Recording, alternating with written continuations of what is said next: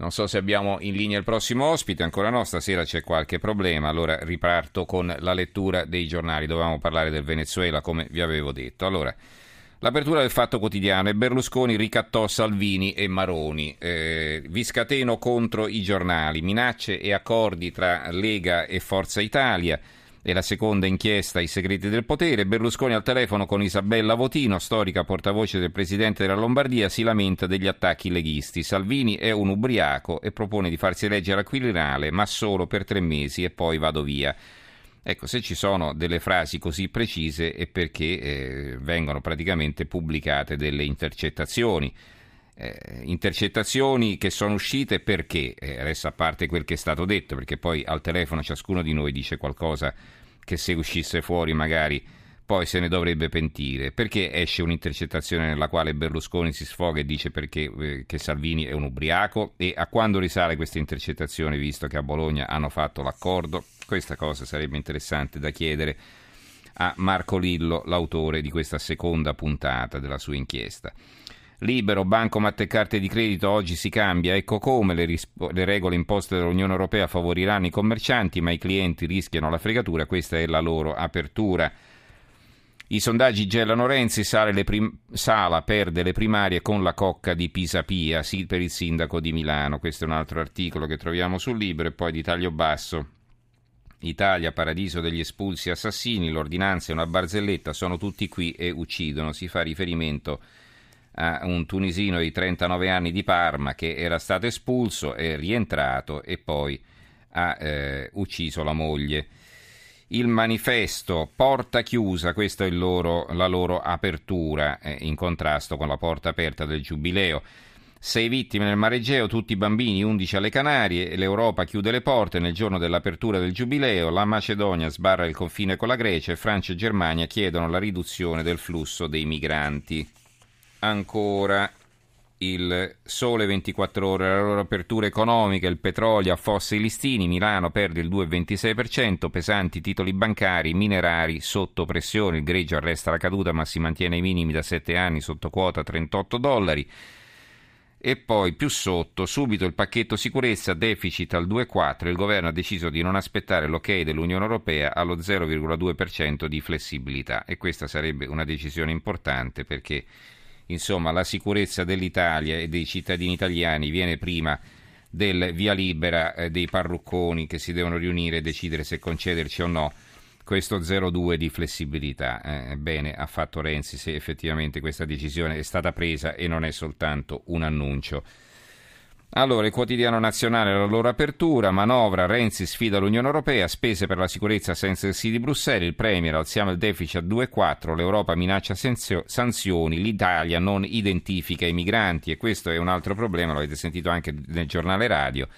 E insomma, 60.000 migranti secondo l'Unione Europea non sono stati identificati, la risposta dell'Italia non è che non è vero, ci dice che 40.000 di loro si sono rifiutati di rilasciare le impronte digitali, ma in nessun paese ti puoi rifiutare di rilasciare le impronte digitali o la tua identità. Se lo fai vieni espulso, non rimani sul territorio nazionale, poi lo percorri eh, cercando di arrivare nel nord Europa. È chiaro che poi in Europa qualcuno si risenta di questo atteggiamento quantomeno così superficiale da parte del nostro paese.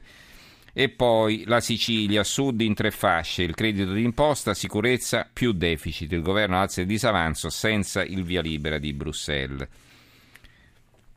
Milano Finanza, petrolio e Cina spaventano le borse europee, anche il Brent sotto 40 dollari delude l'export di Pechino, frena il PIL dell'Eurozona e Piazza Affari cede il 2,3%. Sul mattino c'è un'intervista di spalla al ministro eh, dell'istruzione Giannini, le borse di studio mai più alle regioni, le gestiscano le università. Troppi fuoricorso negli Atenei del Sud, servono lauree tecniche biennali.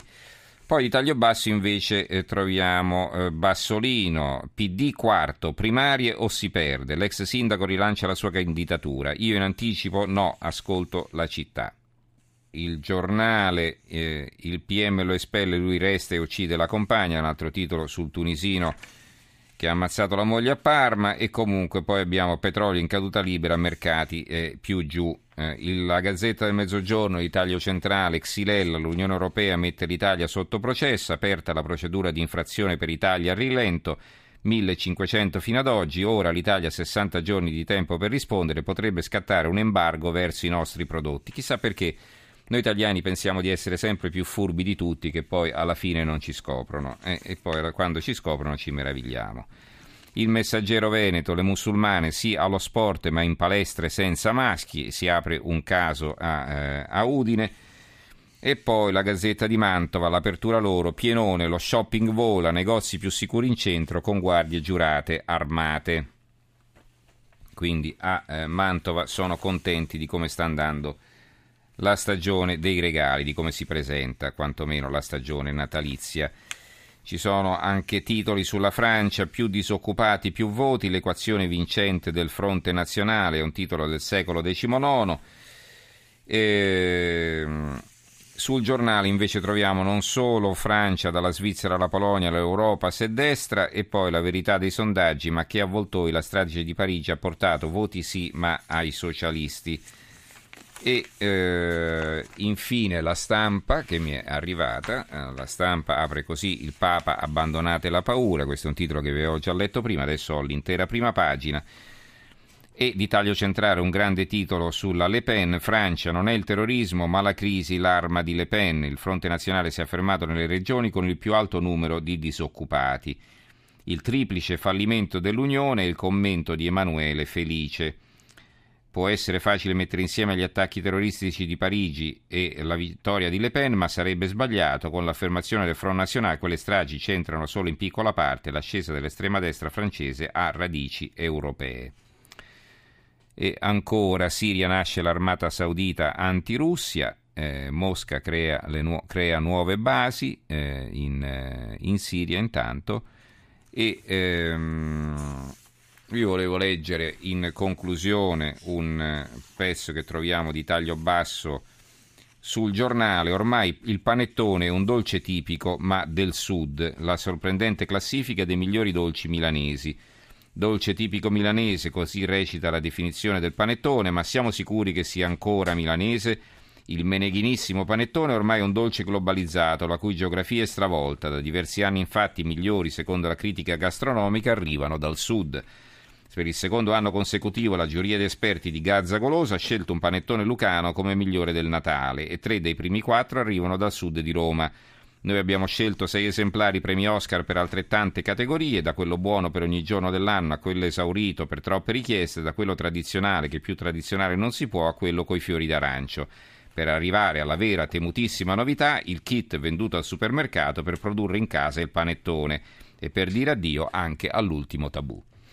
Allora, eh, abbiamo concluso anche per oggi. Do la linea a Giulia De Cataldo che condurrà il giornale Radio delle Due. Intanto ringrazio in regia Gianni Grimaldi, il tecnico Vittorio Bulgherini, in redazione Giorgia Allegretti, Carmelo Lazzaro e Giovanni Sperandeo. Ricordo che se volete scriverci l'indirizzo di posta elettronica è tra poco in edicola chiocciolarai.it, mentre il nostro sito dove potete riascoltare e scaricare il podcast delle nostre puntate è tra poco in edicola.rai.it. Grazie a tutti per averci seguito e ci sentiamo domani. Buonanotte. thank you.